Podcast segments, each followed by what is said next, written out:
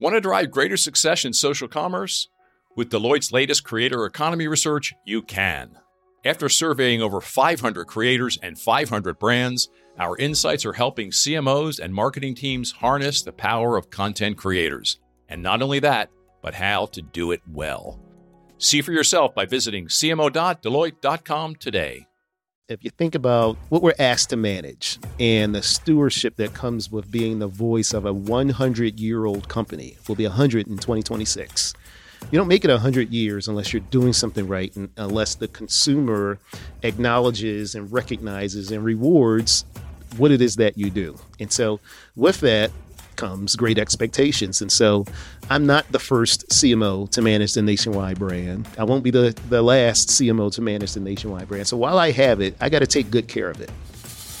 Hi, I'm Jim Stengel, and I help major brands find their purpose and activate it, and the profits follow. For seven years, I was the global marketing officer for Procter & Gamble, where I oversaw the marketing of hundreds of brands. You may not know it, but the CMOs, the chief marketing officers of all of your favorite brands, are trying to connect you with your favorite products and services through purpose. And on this show, I delve into how they do it. My guest today on the CMO podcast is Ramon Jones, the Executive Vice President and Chief Marketing Officer of Nationwide, one of the largest and strongest diversified insurance and financial services organizations in the United States. Founded over 90 years ago, Nationwide provides a full range of insurance and financial services products, including car, motorcycle, homeowners, pet, farm, life, and commercial insurance. And we all know the jingle. In fact, my guest will sing it. Nationwide is on your side. My guest Ramon first began his journey at Nationwide in 2000, where he worked in a call center. And over the years, with several leadership positions, he rose to the position of CMO in 2019. Now, several years into the role, he oversees the teams that advocate for Nationwide's iconic On Your Side promise with customers, partners, and communities. And just recently, he's been named as a 2023 Brand Genius by Adweek. We'll talk about that. Recorded at the Next Gen CMO Academy at Deloitte University, this is my conversation with a CMO, a fellow transplanted Pennsylvanian who looks to support young and upcoming talent find their own paths. Here's my delightful conversation with Ramon. Ramon, welcome to the CMO podcast. I just want to know do you often get asked in interviews to sing the jingle? That's awesome. So nationwide is on your side. Good, good, I, good. And the answer is no, I do not get asked because I can't sing. That's what you just heard. But Jim, thank you for having me. This is such an honor to be here. Well, I recognize it, so you're not so bad. Okay, good. But good. you do hire better talent to do your singing. Surround yourself with good people. That's what they say. Yeah. No, I love your advertising, by the way, and we'll, we'll get into that a bit later. Awesome. But, you know, I want to stay with this jingle because it was, it made me think about, obviously I come from Procter & Gamble, Mhm. lots of jingles from Sure. those brands. But yours is one of the great brand assets of all time. Sure. So could you go back and share the origin story of that jingle Sure thing. and So how many years ago it was? 1967 Oh, my. uh, is when it made it. It started as an Ohio-based messaging platform to promote the company. Uh, and fun fact: the original jingle was "The man from Nationwide is on your I side." remember that. There you go. And so, of course, uh, Nationwide Insurance is for more than just men, and certainly more than just men uh, are uh, brand ambassadors and sell and distribute our products. But that's where it started back in 1967. Uh, and very quickly, we realized, hey, we might be onto something here. And also, very quickly, we- we realized that purchasing decisions are made by more than just men. Let's make sure that we're doing a more inclusive approach to a national campaign. So it ran nationally just a couple of years after that. Uh, and we've, in different versions, have kept with those seven notes nationwide is on your side over the course of the next several decades. It's worked really, really well for us. Did you ever walk away from it? Not to my knowledge. Now, we may have launched other campaigns that would have gotten more weight than the jingle. Yeah. But since then, that jingle has always been uh, either a baseline platform of our, our branding uh, or, or closely related to it. Yeah. Is it the oldest living jingle in the United States? I don't. You know, I was thinking think about so. that. You don't think so? I don't think so. Uh, and so your next question is going to be, what's older? And I can't think I- of. no, no. It's a, it's a good homework project That's for right. both of That's us. right. I can't think of one. I think at P&G, the oldest might be Folgers. Now, that P&G sold that brand, but sure. the best part of waking up is Folgers in your cup has been around a long time. But That's not as long as that. That's right. Well, there, you know, there are some consumer focused branding efforts that started back when radio became Yeah, more yeah. popular. And so if you rewound back to the, you know, the early 19, you know, the 30s and the 40s, you, you heard a lot more at that point. And people realized, wait a minute, music helps to add to brand recollection, Yeah. recollection uh, and brand awareness. And so it's been around ever since. Yeah, that's super. Yeah. Well, listen, I'm not sure you're aware of this, but we are both transplanted Pennsylvanians in Ohio. We are both married to Californians, No way. and we both met our spouses in graduate school. No way. So how's that? Wow, that speaks very well for my future here. One day I might have my very own podcast. Look at that. You might. It's a you might. small This is a good start. I agree. I agree. That's very cool. And we're both from big families. I was born and raised in Lancaster. You were born Got and it. raised in Philadelphia. Mhm. But I want to ask you, you've not lived in Philly for a long time. That's right. So what do you miss most about it?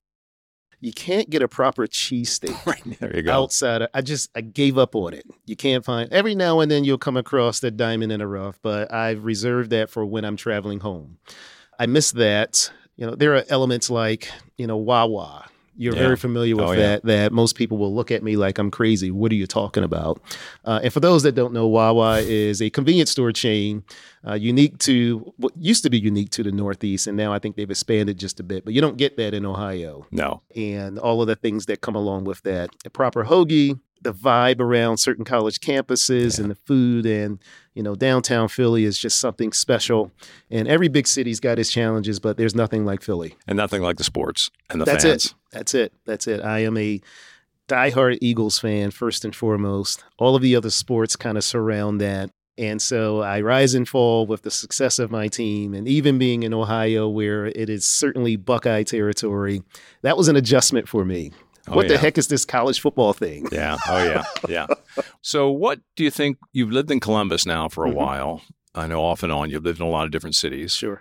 Uh, what What do you think is the one thing that would surprise most people about Columbus, Ohio? Columbus is a easy place to live. It is surprisingly diverse, forward thinking. I think the university helps with that. Mhm. It is mostly a white collar town. Uh, nothing against blue collar and manufacturing, and that's actually a growing element of central Ohio. You have uh, it's a state capital, so it, there's an element of it being recession proof, if you Mhm. will, which makes the economy relatively stable.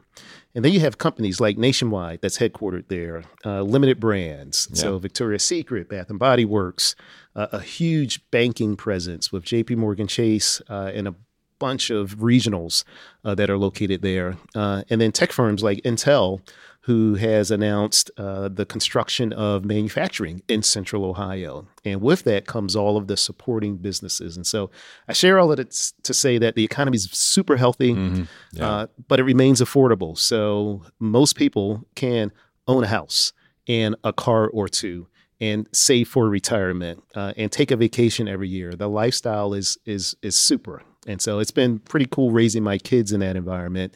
Even though I try my best to make sure that they're Eagles fans and East Coast fans, um, yeah, it's it's a They're great not place to Bengals live. fans yet. If if I do my job right as a parent, uh, you can finish that sentence. No, I spent many years in Cincinnati. Um, my son went to Ohio State. He met Mhm. his wife there, so we know Sure. Columbus. Reason, and I just the reason I asked the question, I think it's a surprisingly lively, creative, Yeah. interesting city, no question about it. and I don't think it gets gets enough credit for that. the the university does a nice Yeah. job of that. You Yeah. got a lot of young talent that's attracted to a very large school, a very good school, and many of them want to stick around. And Yeah. so, fortunately, we get to hire a whole bunch of them. Yeah. So we like it, and we, as you've mentioned, we've lived all over the place, and so I can compare our experience in the South and out west to that of Columbus, Ohio, and it's actually been very favorable.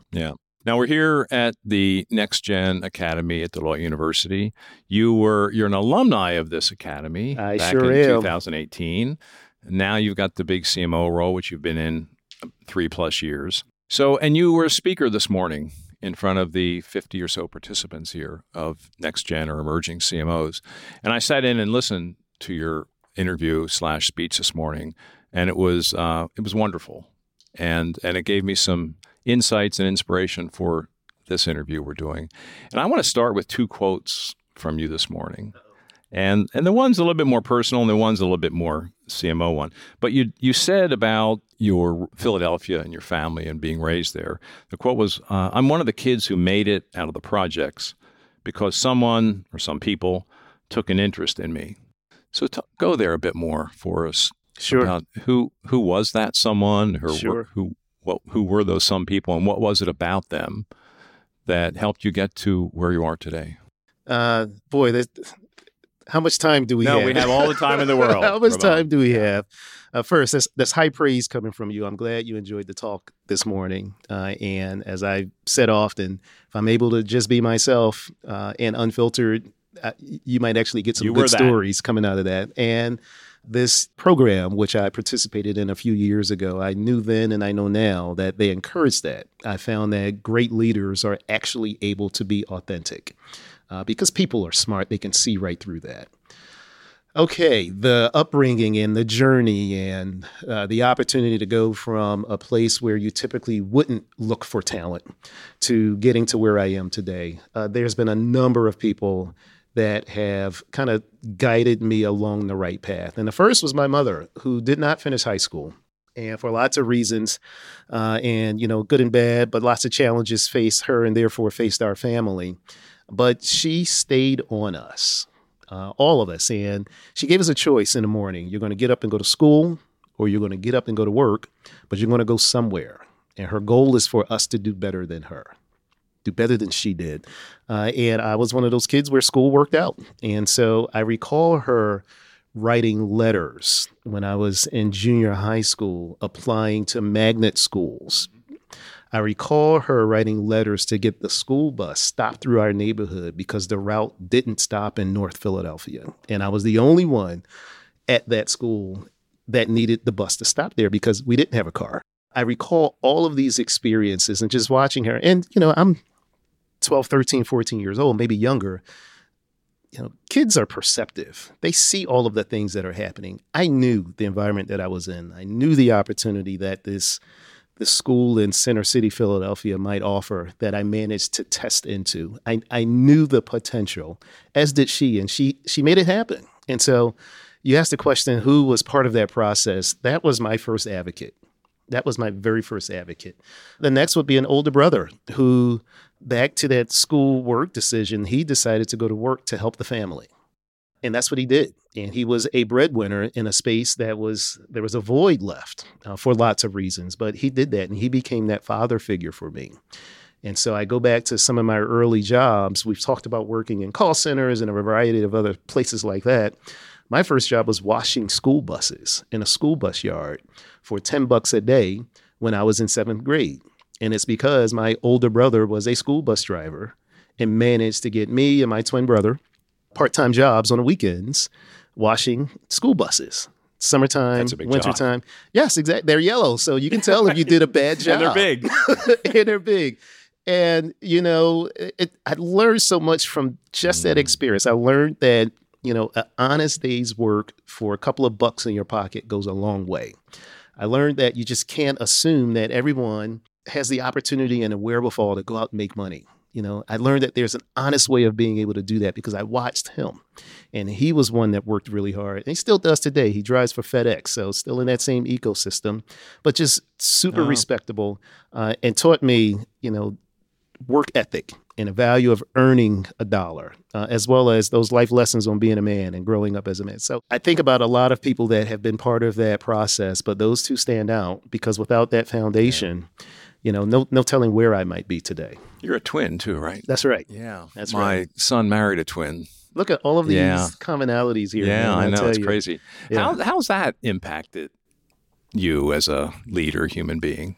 Co- co- You know, growing up as a twin. Uh, I would say that the bigger impact is just growing up in a big family, Yeah. especially at the, you know, we're seven and eight out of eight kids. Oh wow. Not important. Yeah. Yeah. I'm three of six, so I was modestly important. Yeah, yeah, modestly Yeah, important. yeah. Not important by the time you get to that point. And I tell My tell, wife was five of eleven. oh wow, so that she family just got gatherings. lost. yes, exactly, exactly. Not important unless you do something worthwhile and try to do something positive and not negative. But I tell people I learned management from my mother, who managed the older ones who manage the younger ones. I, I, I, am not bullshitting you. That's kind of how it worked out. Uh, and so there was always someone to make breakfast for you, to get you dressed in the morning, to make sure that you got out of the house to get to school. That that always happened. There was structure in place. And it was mostly kind, as mm-hmm. kind as siblings can be, yeah. and mostly loving because, you know, as poor as we were, I don't remember being cold in the wintertime. I don't remember going hungry. Uh, I do remember someone caring for us. I do remember having what I needed, which was not a whole lot. And so fast forward to where I am today, and you know, you and I are blessed with having great careers and have done well. All of those things are fine, but it's not the priority. What can I do to help that next generation? What can I do to invest in someone that might not get that shot? That's a priority for me right yeah, now. I know that we're going to get to that. What would you say is the key to success for today's CMO? If you said data, you wouldn't be the only one. At Deloitte, however, we believe data is only half of the equation. The other half, story. Because data is the language of business, but story is the language of humans. And we believe the most successful CMOs know how to harness the power of both data and story. To learn more about Deloitte's CMO program and how we can help today's CMOs succeed, visit cmo.deloitte.com.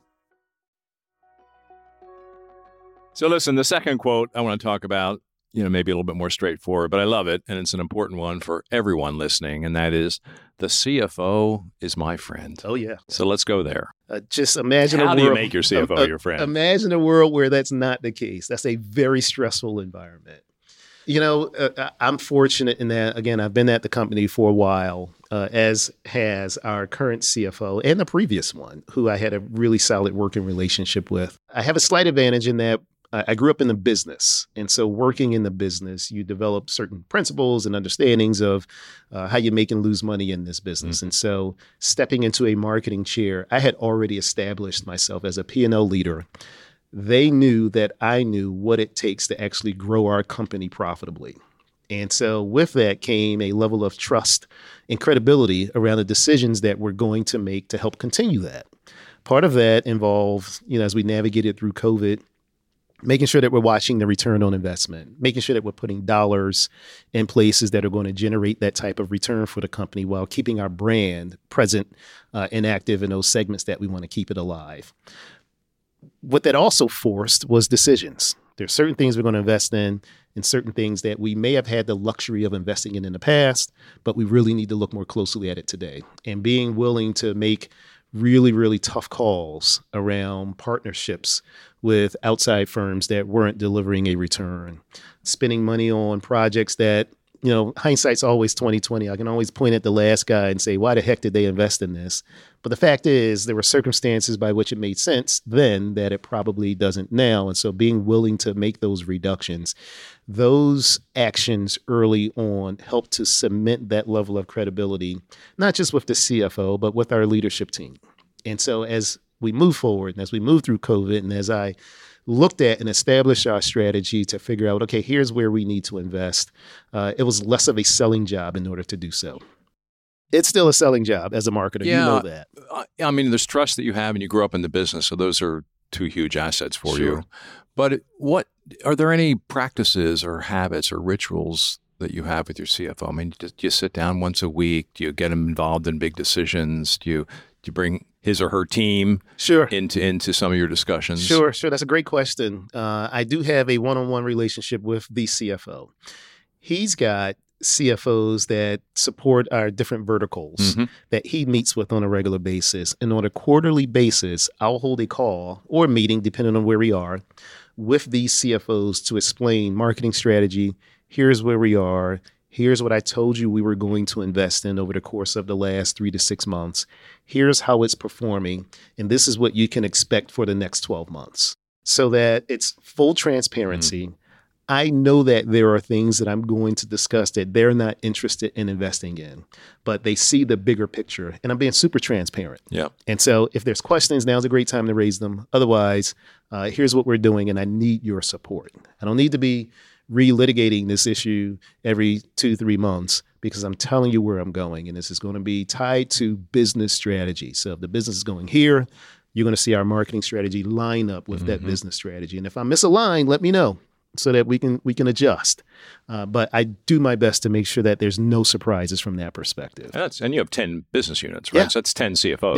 Yeah, yeah. It's They not a group small. a couple of them together, so it's not Yeah, ten, but yeah. it's not one. yeah, Uh, right, it's right. the the key is making sure that yeah. and you know not all verticals are created equal Yeah, there are right. some that generate different levels of Yeah. uh, profit and returns and those are the ones that need to absolutely make sure that they know what we're doing because they pay for marketing you know, at the end of the day we're in allocation just like legal and hr and it and uh, i want to make sure that they are confident in the investments that they're making Now we're here at Deloitte U, and all of the participants, as you were five years ago, are surveyed before they come in Mhm. for what they're wrestling with, what their challenges are, and we Mhm. try to structure, you know, a lot of the content to help them with the issues they're wrestling with. But one of the top one, this won't surprise you, is talent, and not just the big word talent. It's how do you organize the talent? You know, how do you structure your organization? How do you, you know, yes, attract, but then retain right and promote right and so on. This is a passion of yours, oh yeah and you spoke about it in your speech this morning. Mhm. So I'd like you to go a little bit deeper when you take that big word talent. How do you think about it? What's working for you? What are some of the best practices that you're putting into place now that enable you to do the kind of excellent work that you and your team are doing at Nationwide? Sure, sure. Boy, that's uh, I can spend a long time talking about people. Uh, and as you know, in our discipline, at the end of the day, uh, we we get results through people. Uh, and in my business specifically, financial services, it's an intangible, if you Mhm. will. There's not a car rolling off the end of an assembly line that we could talk about. It is a product that you have to trust that we're going to deliver when it's time to use that product. And so I need uh, and we all do, I need specialized talent that understands not just the products that we're looking to sell, but they understand the people that sell our products, our intermediaries. You heard me talk about Mhm. that earlier. Yep. And then also you have to understand the consumer that purchases those products. And you take that and you're looking at 10 different verticals, you know, home insurance, life insurance, commercial insurance, agribusiness, pet, retirement plans, uh, investments. I'm going to miss a few of them. Annuities. You're doing pretty well. Yeah, I'm, I'm going to miss a couple. All of them are important. Some overlap in audiences, but in many cases, you're talking to different distribution networks Mhm. for different products. And so, thus, the importance of maintaining the global nationwide brand and then being able to go deep into different segments through different approaches to that, that target consumer or that target intermediary that's selling those retirement uh, plan accounts. And so, we do that through talent. Uh, it helps to have experienced talent that understand these products. In many cases, in our verticals, you're required to have certain licenses, and so I Mhm. hold a Series Six, a Series Twenty Six. Uh, there are folks that hold Series Sevens, depending on the products that they're talking about, and that's a requirement of the industry. You need to know your product. Funny story: when I came from the P&C side to the uh, to my life and financial to the to the bigger job, I had to get licensed because, of course, uh, as as is appropriate, uh, FINRA wants to make sure that those who are selling these products understand suitability and want to make sure that we're selling the right product to the right people. It's a tiny paragraph at the bottom of that offer letter that states. If you do not pass this exam within six months of the job, take that promotion away. That's right. That's right. We'll find another job for you. That's basically what it looks like. Uh, and that was a rude awakening for me. Here I am, you know, many years into my career, uh, and it's su- super important that I understand uh, the weight that comes along with helping people make those decisions, uh, major life decisions around life insurance and retirement. And so it was an honor to be able to do that. But all of that to say that I need talent that can not just pass these exams, but understand the weight and the obligation that comes with managing a brand selling such products. And so, uh, one of the good things to come out of COVID, and it's been a challenge for all of us, but one of the good things I believe to come out of this is the fact that we're now casting a wider net for talent. Historically, we would look to hire and bring people into Columbus, Ohio, or to Des Moines, Iowa, or Scottsdale, Arizona. Those are our uh, major population centers. And now we're looking to cast that wider net. So I'm able to go after talent that ordinarily wouldn't want to move from New York or LA or Philly or DC, wouldn't want to move into the Midwest. Now you don't have to. I need you to be there and to be present a, a, certain number of uh, weeks or days mm-hmm. of the year, but I can now cast that wider net for talent that want to be part of the nationwide family. And so a little bit more flexibility there, which goes a long way. I'm able to cast a wider net for diversity. I'm able to cast a wider net just to mix it up just a bit to get folks into those talent pipelines. And so uh, I'm, I'm bullish on talent going forward. Lastly, I'll just say it's super important to have pipelines of talent uh, because people get opportunities. And if I'm doing my job, I'm developing and promoting folks that are part of my team. And I need to make sure that those pipelines to, to backfill that talent exist. So that was the case for me. And uh, one of the benefits that came out of participating in the Deloitte program, it worked for me. I want to make sure that I'm also sending candidates and I'm also investing in that next generation of talent so that when I get kicked out of here for making a bad commercial, uh, there's someone sitting there that can actually step into that role and carry on the great work that we've been doing. I don't think you'll get kicked out for doing a bad commercial. I don't think you do a bad commercial. I, I, I like the way you think, and I'm going to stick with that. You have the right talent around you, I think. That's right. That's yeah. right. I'm fortunate. I got great people that are yeah. part of the team, some of which I hired and uh, many of which I inherited, and I'm proud of all of them. Yeah. So Ramon, I was doing some research on you, and I was, I don't know if this is a video or an article I found, but it was uh, your five principles for building a strong career. And so, and I love them actually. Let's, let's hear what I said. You want to, okay, I hope you remember this. well, you did, you know, from hearing you this morning, I think we'll be okay. So, spending time in the front line. Yes. Okay. Second, know your business. Mm-hmm. Third, create a development plan for yourself. Mm-hmm. Fourth, build your own board. I love that. Yep and take time to give back, which we've already talked about a little bit. So it's actually very P&G like. So you could have been right? a very successful executive at Procter and Gamble. I just want to tell you that. that uh, it's an honor. I could have lifted those out of the P&G. That's principles. very cool.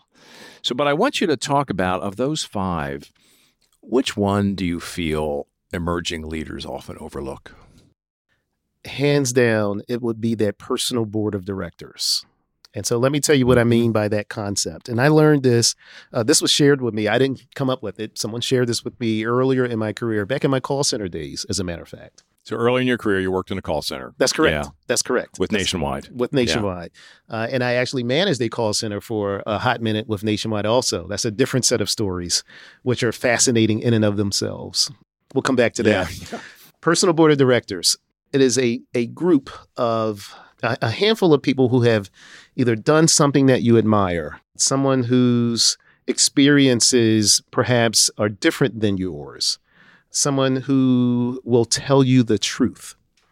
Uh, someone who you respect their journey and what it is that they've done.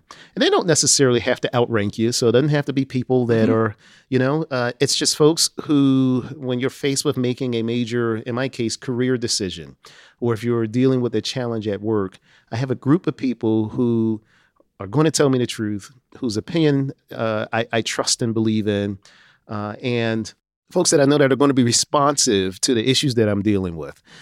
A handful, two, three, four people that I can bounce these ideas past, and they're going to give me unfiltered, unvarnished, objective advice, and then I get to make a call.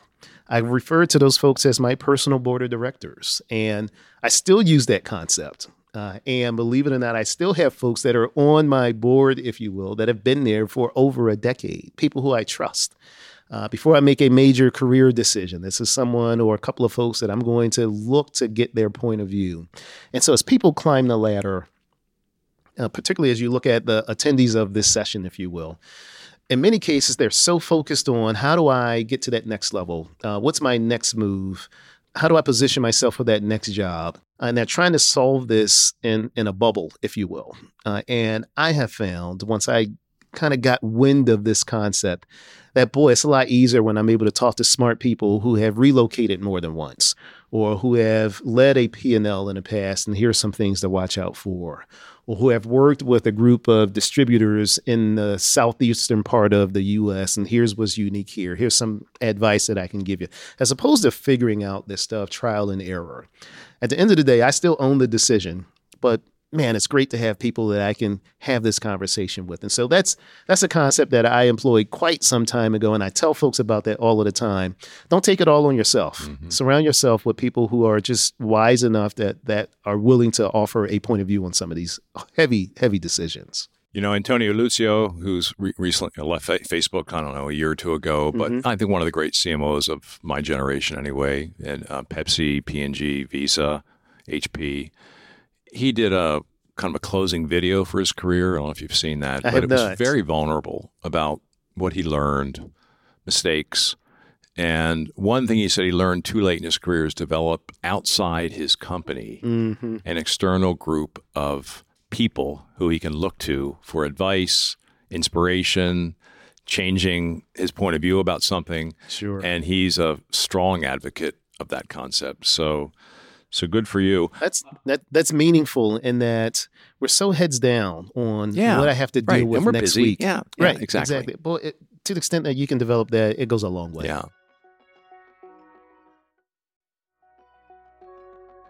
So, who on that personal board of directors has been particularly influential for you? I have a dear friend who I've known for over 20 years, a gentleman by the name of Terrence Williams. So Terrence and I, uh, he was a couple of years ahead of me, if you will. Uh, grew up at Nationwide. Uh, he took a leadership role at Allstate and just recently was named uh, a CEO of a smaller mutual. Um, and so he's been an advocate of mine as I've developed, but also just one of the most trusted and just upfront business leaders that I've had the fortune to observe over time. Uh, and here's, here's a great little story for you. When I was a new RVP, regional vice president, one of my first P&L roles was in, in the South. I was based in Atlanta. Uh, and as a P&L owner, you get lots, you have lots of uh, offers for advice. You get lots of help uh, and you have a lot of bosses. Mm-hmm. But on occasion, you're brought in to do what we call business reviews, where you have to review uh, and share and speak to the different elements of your business, what's working well, where you're hitting your numbers, where you're missing. And so this is a review where I, as the RVP, get to sit at one end of the table and 15 other people are sitting on the other end, if you will. And Terrence, who was, uh, I reported to him at the time, who was training me, if you will, He's sitting next to me. We're in this review, and it is an absolute shit show. Excuse my language. We've all been there. we're, we're, missing the numbers. We're missing yeah. our sales goal. Profit margins are down, uh, and this conversation's happening in the room around me. And he leans over to me and he says, "One line: Get control of your room." And at that moment, I realized that either I can mm. I can be spoken to in a way where it doesn't demonstrate that I own this business, or I can take control of my region. I can take control of the room, and so I did, and I'll never forget that. And I've how shared you, this. How did you do that? That's hard to do on the spot. It's y- your voice has to become a little louder. Your direction has to be more specific. Uh, your line of questioning, if you will, as opposed to being on the receiving end, you start delivering. And so uh, it very quickly went from uh, here's what we're going to do to fix this to here's what I need you to do if I'm going to get these results. And I used to going into that, used to dread business reviews. And you start preparing a week before, if not longer, and you're going over every number. And by the time that I became a little bit more seasoned as a P&L leader, I loved them. I couldn't wait for the next one which is you heard me say earlier today to marketers, you got to understand your numbers because if you do, the buck stops here. Know your business. That's exactly right. Yep. That's exactly right. I can talk to you about here's what I need if I'm going to get to XYZ, as opposed to you telling me, and I, I don't know how you're prepared to tell me that because I'm here and you're sitting in home office. I'm going to tell you this is what I need in order to get XYZ output and just a different shift, a different mindset. And I learned that by being open enough to listen to someone who had walked down that uh, walked that path before. So I know that's an aside, but that's just an example of how he's been yeah. a great mentor yeah. of mine, and that still uh, resonates with me today. Yeah. When I joined P&G as a young person, a senior, I went to a you know an orientation, and a senior person in the room got up and said, we're not a hierarchical company. The people who have the power, in quotes, in this company are those that know their business the best. Mm-hmm. So Absolutely. whether you're at this company three months or 30 years, the person who will have the opinion that matters is the one sure. who knows the business, and we will follow that person. Makes sense. Very powerful principle. Makes sense. And something we can all impact. Yeah, at absolutely. whatever level we're in the company. Absolutely. And so I, what I've shared with marketers, uh, the, the marketers that I inherited, uh, is that yes, this is a discipline that requires that we do good creative. We get attention and we build our brand. We're the voice of the company, but you must know your numbers. And that was somewhat of a shift. Creatives typically shy away from accounting 101. And I'm not saying that you need to be a CPA, but as I stated in the room earlier, this is not a nonprofit. We have to understand how to manage our business and where we fit in that insurance equation. And with a solid understanding of that, CFOs become your friend. So that's kind of how it works. Yeah. One of your Big Five. That's a Philadelphia term, by the way. The Big Five. You know, that's an inside joke. We Absolutely, the Palestra and all of the other good stuff that comes with so it. I've, I've been at games in that in the mm-hmm. Palestra. It's nothing like it. Anyway, one of your Big Five is uh, taking time to give back. Yes. So, could you talk about why that's one of your Big Five? And I, I think I know the answer to that, but I'd like you to go there, and how you bring that to life today. Sure, sure. It's uh I, I, mentioned this earlier it's it's very easy for us to be heads down focused on getting the work done focused on doing a great job at work. That's our number one objective. Uh, but i've also shared with you my background and where i come from and how i got from from there to here. And it is that journey that you know as i say to others mm-hmm. I, I can't not see it. I can't not see the need. I can't not see the homeless person on the side of the road. I can't not understand that during COVID, where my kids who were in private school did fine, but many that are in public schools that are not as well supported got lost. You know, I, I can't not see that. And so those of us who have a means of giving back are obligated to do so. Now, it doesn't always happen, and I understand, you know, we're busy, but for me, it's personal you know, someone always looked after me. Someone always gave me advice or, hey, go do your homework. Or, you know, I mentioned this earlier. There's there's lots of circumstances by which I had people around me making sure that I did my best. What can I do to do the same thing going forward? How could I pay that forward? And so today it looks like mentorship, uh, mentoring that next generation. It looks like serving on nonprofit boards, and I serve on a board of a healthcare organization in Ohio, uh, Mount Carmel. Uh, which is a hospital that, like most healthcare organizations, focus on health and wellness of everyone, but they focus on the poor. And that's what attracted me to that organization, the program that they have called Street Medicine, where physicians are hopping into Jeep Wranglers and driving into homeless encampments and delivering needed health care uh, or dental care or you know checking blood pressure the things that uh, those who don't have that regular primary care setup uh, they, they fall through the cracks. And so how do we give people who care the opportunity to to deliver it to uh, where that care is needed? Uh, it's it's examples like that. It's it's mentoring it's internships during the course of the summer. So i want to bring in you know kids who are first generation college who might be a little rough around the edges as we would describe them and give them a chance to learn about the discipline of insurance or uh, the industry that we call financial services. Because i grew up through the INROADS program. You may may have heard of that. It's a program that's established to do the exact same thing for people like me. As they say uh, intelligence is distributed equally. Opportunity is not. There are smart people everywhere so, what could I do to create that opportunity to connect those smart people with career opportunities or with partnership or mentorship opportunities? Those things are important. And so that's why that's important to me, Joe. Early in your career, I, I noted this. It might have been when you were at Villanova. I don't remember. But you did an internship in insurance. I did, yes. And it clicked. And I think it clicked more than what you did mm-hmm. the summer or year before. So, what about that experience clicked for you? I got to start by giving you a lot of credit on your research skills. Well, man. I'm pretty good. well done. I'm pretty well good. Done. If if you're going to spend time with me, I, I need to give you the respect and dignity Fair. that I'm going to spend time understanding as best I can who you are before we have a dialogue. I, I love that, and I will learn that. Uh, not that I don't do it, but you know, it's an honor coming from you. I really appreciate that.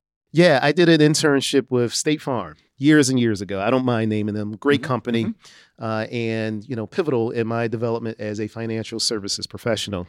And what I learned was one, it's an industry that I never really focused on, insurance. And so my internships previously, uh, previous to that, was in banking. And in my head, I'm going into the banking world, and I'll end up in New York on Wall Street or whatever the case may be. But I did that internship with State Farm uh, between my junior and senior year in, in college. And what I learned was there's this whole new segment of financial players called mutuals, mutual companies who are not stock companies, who are owned by the policyholders, whose focus is on, yes, generating a profit, uh, but also protecting those that are part of the mutual. Uh, that appealed to me. And State Farm, as large as they are, they're a mutual, they're a private company, if you will. I learned that, and I also learned about culture. And so I was able to compare at such a younger age the culture in banking versus the culture in insurance, and the culture in public companies versus the culture in a mutual. And one felt just a little bit more natural for me. And so you've heard me say earlier, I do my best work when I can be my best self. Uh, I felt that that summer, uh, and I ended up joining State Farm after graduating uh, and had a great career there and would still be there if I didn't decide to go back to school. Uh, just just nothing but good things to say about that company and uh, an appreciation for the fact that that opened my eyes to a completely different industry that I just wasn't uh, familiar with. Well, you also had self awareness at a young age to recognize those things. Yeah, yeah. Which looking back at it, it's Yeah. like holy smokes, we weren't really talking culture back then. No. But I and you were what, what, 19, like. 20 at that yeah, time? Yeah, yeah, college junior. Yeah. So that's good for you. That worked out. Now, listen, a few months ago, you were named a 2023 Brand Genius by Adweek. So, congratulations. Yikes! And by the way, four of your colleagues have been on the show. Who were I know this, this. I know Carla this. Hassan, So Mhm. Young Kang, Andrea Mallard, and, and Michelle St. Jacques. So Mhm. you're in great company. And so are they. Agreed. But I watched a video of your acceptance remarks. See, I really go deep. Oh, yeah, yeah, yeah. that that wasn't easy to find. And and it was quick. It was, I don't know, two or three minutes. Mhm. But it was full of gratitude to your team, uh, but also to those who have gone before you at Nationwide. And you talked about your role as steward of the brand. And I love that concept. And I'd like you to talk about that more, and especially how that affects your role as CMO at Nationwide. Sure. This idea of being a brand steward. There's a lot there, uh, and again, really appreciate the research that has gone into this. It's a good video. I recommend our listeners look it up. It's kind of cool. It's cool. It's cool to to, to get recognized Oh, yeah, it's great. outside of your company uh, for work And that they do a good job of valuing the right things. I'm completely honored by that. It is it is a huge honor. And talk about great company. Uh, Carla over at JP Morgan Chase, she uses the term. Uh, we talk about uh, the art and science of marketing Mhm. and brand management, and she she talks about heart and science, which I told her to her face, I'm going to use that. And so here we go, and Carla. reapply. This is it. This is it. But it just it makes so much sense if you think about what we're what we're asked to manage and the stewardship that comes with being the voice of a 100 year old company will be 100 in 2026 you don't make it 100 years unless you're doing something right and unless the consumer acknowledges and recognizes and rewards what it is that you do. And so with that comes great expectations. And so i'm not the first cmo to manage the nationwide brand. I won't be the, the last cmo to manage the nationwide brand. So while i have it i got to take good care of it. It's very cool to to get an award or to get recognized for managing that brand uh, but it's way bigger than just me it's a huge team that's bigger than just creatives. It's folks that recognize what's happening in the industry, uh, what's happening with our businesses, and how we can respond to that to build our brand. Uh, and it's also, especially these days where budgets are tight, uh, and you know our budget is probably half of what it was pre-COVID at this point.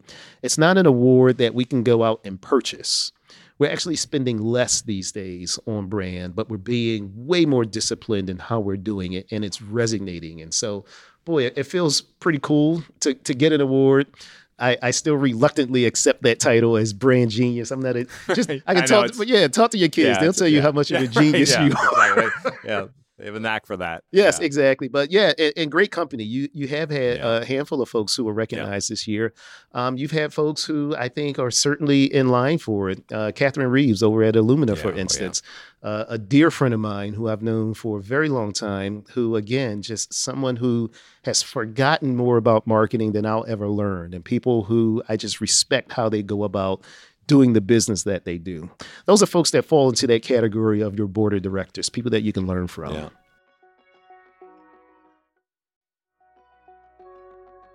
So what what do you hope you're you're in the stewardship role, which you will be. There will be an end to that someday. There is and what what's your hope when you leave your term as steward of the nationwide brand? Sure. How things will be different.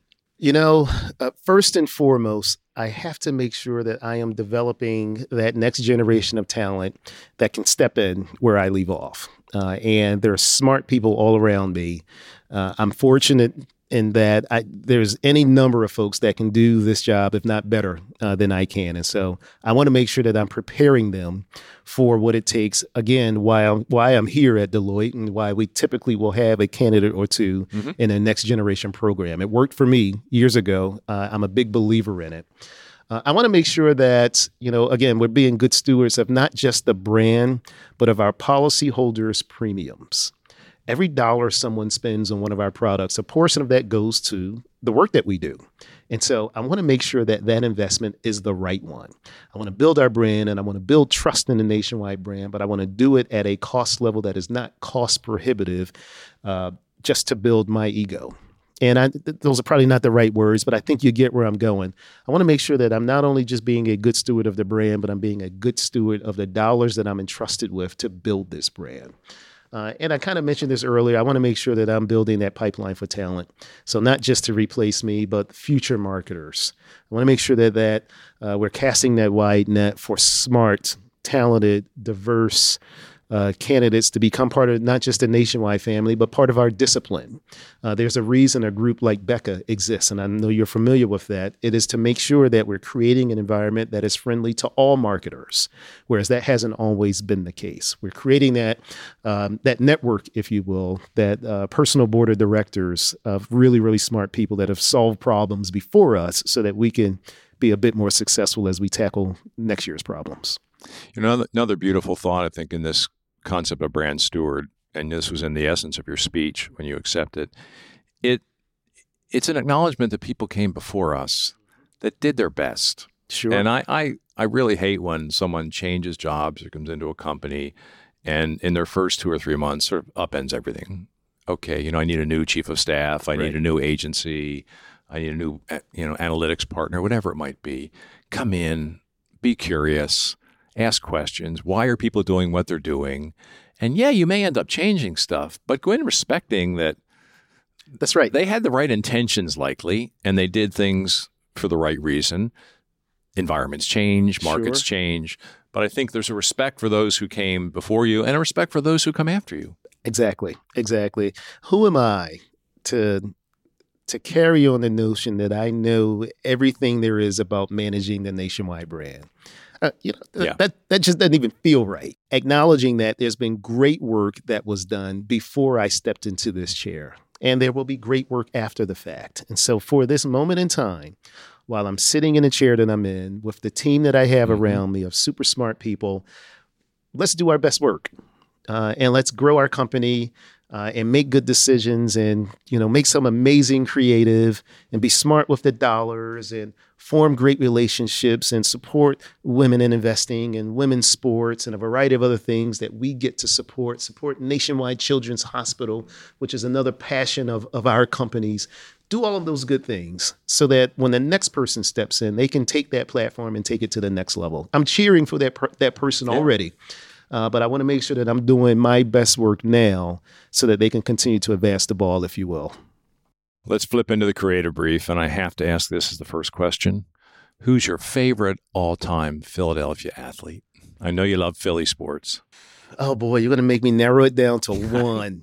a Philadelphia athlete favorite. Trouble. I do have one. There, there are names. Dr. Too. J is one yeah. that comes to mind almost immediately. I'm gonna I'm gonna go a little deeper in the crates on you here. Dawn Staley, who is my contemporary, uh, who went to Dobbins Tech, played basketball, went to Temple. Uh, did she go to Temple? She coached at Temple. She went to Virginia, played basketball, mm-hmm. became a member of the U.S. Women's Olympic team, ultimately coached uh, at Temple, and now she's at South Carolina. Uh, and South Carolina, for the last several years, their women's women's program has been Final Four playoffs. She's got a couple of championships under her belt. Under the radar, North Philly girl. Went to high school with my brother. That's oh, a whole wow. different story. Wow. But just someone who epitomizes that climb from the bottom and has done great work. So she would be in, she would make the list told you I'm a football fan, so I got to look at a guy like a Nick Foles, who was again. I, there's some underdogs here, backup quarterback who ended up taking us to the promised land, but also uh, the the tos of the world who were you know that's a big Philly attitude. So one of my favorites. Allen Iverson. Allen Iverson, and you know just what he's done for basketball in that city. Any of these people could run for mayor and win. Yeah, any of them. Yeah. And so let's not forget Wilt. Oh, of course, yeah, of yeah. course. There's there's no shortage of if you're a Philly fan, um, uh, there's a lot of people that that are going to check that box. We have a granddaughter who just turned one. Her name is Olive, and my daughter gave her niece a baby Allen Iverson jersey. All time best gift. AI, I love it. I love it. There's a guy that works uh, as part of our social media team. At, at, work, we're fairly casual, so I'll I'll rock the Jordans every now and then. He came in with a pair of Reebok pumps. Now, I don't know if you're a sneaker person, yeah, but back in that back in the Allen Iverson. like it's stolen in a move. right, it happens. and I thought to myself, where the heck did you find those? Because again, AI put those things on a map back in the day. So just fun, fun stuff. First brand you remember making an impact on you? Back to the whole sneaker thing. Mm-hmm. It, it, might be Adidas, Adidas and Nike. Uh, those are brands. Again, the whole sneaker thing, uh, and it's legit for me, not just as a sneakerhead, but I worked at Foot Locker part time oh. for a oh. short period of time. We can come back to that. Yeah. I had a lot of jobs, Jim. A yeah. lot of jobs. Um, that's my next question. Oh, actually. Oh yeah, we'll get to that in a minute. Oh, oh yeah, we'll get there. But that's those will be. Uh, as I thought about it, those are some of the brands that that go way back uh, for me. And if you think about the environment that I grew up in, not a lot of brands showing representation mm-hmm. in the hood. Yeah. And so you you see and you acknowledge that which is around you. So that will be one. McDonald's. I worked at McDonald's for a short period of time, and as as has a fraction of the U.S. population at any given point, a good experience, and I still respect it because of how the company operates. I mean, they send these kids to college, and they're willing to invest in that. Which, you know, think what you want about the company and the corporation, but I, I can always appreciate someone who's going to invest uh, into that next generation. So those are some, especially growing up, those are some that come to mind. So early jobs that had an impact on you. You talked about the school bus. Mm-hmm. You're talking about Foot Locker, McDonald's, but mm-hmm. any others that had, or one of those that you want to underscore? All of them were important at some point. The the school bus one being a very first job, it was just responsibility you know, I am responsible for doing this during this certain period of time, and I'm going to be compensated for that. Just the honor of being able to earn money, to have my own money in my yeah. pocket, that was a big deal, and I'll never forget that. Uh, underscored by the fact that my big brother helped us with this, which which is why I help those going forward. Someone did it for me. Super important that I do that. McDonald's in that uh, hard work. So I worked the breakfast shift. Uh, and for those that have worked at McDonald's before, they know the breakfast shift starts at 5 a.m. So you're out of bed. It goes to 1 4. p.m. You're out, out of bed at 3.30. 3.30. Because public transportation's not running that early. Mm. So there is a walk involved, a fairly substantial one through some not great neighborhoods until you get to the subway that runs all night. Uh, and the learning there, one, this is hard work for 335 an hour. Two, I get a chance to go to school. So I was in high mm. school applying for colleges at the time. But at some point, you know, this season will end and I get to go to college and do a college job at some point. But I'm working with folks for whom this is their living.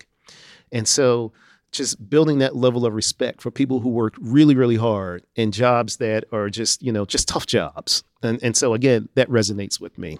Internships, first white collar jobs, realizing that I don't have to sweat at work. At least not, Yeah.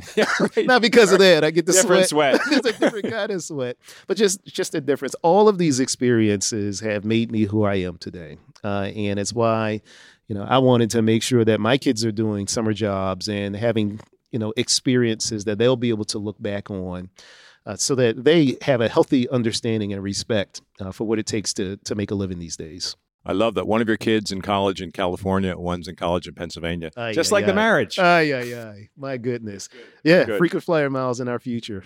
What's the most meaningful marketing or business initiative or campaign you've worked on in your career? The one that really sticks with you to say, ah, that was an experience. Uh, I, will- lean more towards initiative than a specific campaign. The campaign kind of fits it. Uh, when I stepped into the CMO role several years ago, business as usual, and then COVID hits. And so very quickly it goes from being a CMO, being a marketer, to being a crisis manager. And that was the case with everyone sitting around the executive table. How the heck are we going to navigate through this? And for us, those circumstances really forces sharp and quick decision making. We were laying out and going through the process of understanding, you know, what's our marketing strategy going to be for the next several years? Because up until that point, we had business unit strategies that had a marketing element to it, but nothing really standing out, if you will, at that enterprise level. Mm-hmm. And so, how do we become more disciplined around managing our brand at the enterprise level so that the campaigns and the messaging applies to life insurance as well as to commercial insurance as well as to retirement plans. How can we build and be therefore be more efficient around uh, managing a brand at the macro level? And so what we did was uh, we, we landed on focusing on the people that sell our products our intermediaries the math told us that roughly 90% of our revenues comes through an intermediary. So how do we make them look like the experts when they're interacting with that consumer? That will therefore tilt you towards uh, branding and advertising in the CNBC environment, in the Wall Street Journal environment, versus going directly to the consumer, and therefore being smarter about the revenues, uh, uh, the spend that you're employing uh, against that strategy. One thing that I'm particularly proud about, uh, and I'm to try to describe this, is the visual platform that we put into place along with that strategy. And so, uh, up until that point, uh, we would, uh, if we had consumer facing advertising, advertising, we might use a lighter blue palette. If we have a financial services uh, intermediary that we're focusing on, we might use a lighter purple palette. Uh, if we're looking at commercial or property insurance, we might go with a dark green palette.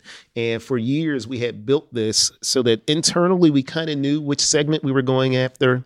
But from the consumer perspective, they just saw different colors. They didn't recognize the consistency across all of nationwide. We redesigned our complete visual platform. And so, if you were to go out and look at Nationwide's handles on Instagram, for instance, and scroll way back to uh, prior to us laying out this platform, you would see a variety of colors. And then all of a sudden, you're going to see blue. You're going to see different blues, and you're going to see uh, the N and the eagle, nationwide and its eagle, uh, following this blue plat- platform. And we went with a similar and consistent font. We went with photography as opposed to uh, animation. Uh, and we just got really consistent across all of our businesses so that regardless of the product, you knew it was nationwide creative that you were looking at. And so if I pointed to an initiative, it would be that. That was to support this macro strategy of just Yeah. being more consistent in how you're going to go about uh, go into the market. And so really proud of the creatives that brought this to the table. And so again, when we get awards and when we're recognized, it's for that work. Uh, and the team did that. I'm just I'm super proud of the work that they did there. Most inspiring person in your life has been Has Mom. been my mom, um, yeah, hands thought so. down. Yeah. person who Yeah. made something out of nothing and who was around long enough to see me graduate from Wharton. Oh, How cool is that? yeah.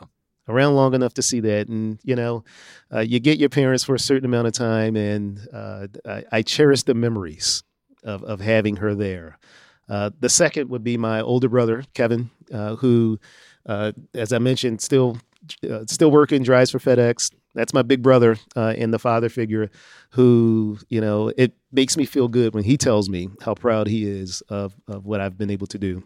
Uh, it's, it's, it's very cool. It's very special. We're going to end on that note. Ramon, thank you for this beautiful conversation and the speech this morning. Hugely inspiring. And it's about time we sat down as Sure. Philly guys I can't believe it's taken this long. sharing the love. Yeah, yeah. This was, uh, uh, uh, I'll, I'll use this word again. This was special. So it's an honor to be invited. I'm glad we had a chance to get to know each other better. Uh, and let's not let this be the last time. How's that? That's a deal. That's Awesome. a date. Awesome. That was my conversation with Ramon Jones. Three takeaways from this one for your business brand and life. First one, have a personal board of advisors or personal board of directors. Ramon talked deeply about how significant that has been for his career. He talked about one mentor in particular. He says it's a most overlooked concept for many emerging executives. Think about who's on your personal board. Second takeaway, the CFO should be your friend. The CFO is Ramon's friend, and that is one big reason he's successful as nationwide CMO. If you don't have a great relationship with your CFO, make a change in that because it is fundamental to you and your company's success. Third takeaway think of yourself as a CMO as a steward of the brand. I love that concept from Ramon. And he talked about what's most important in that concept is to develop the next generation of talent so they can be great stewards of the brand after your tenure.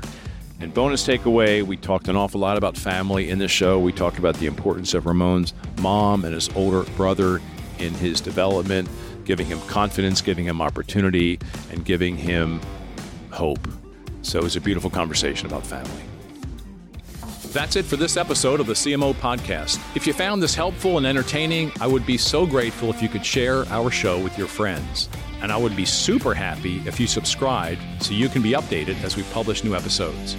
And if you really want to help, leave us a five star rating and a positive review on Apple Podcasts or wherever you listen. The CMO Podcast is a Gallery Media Group original production.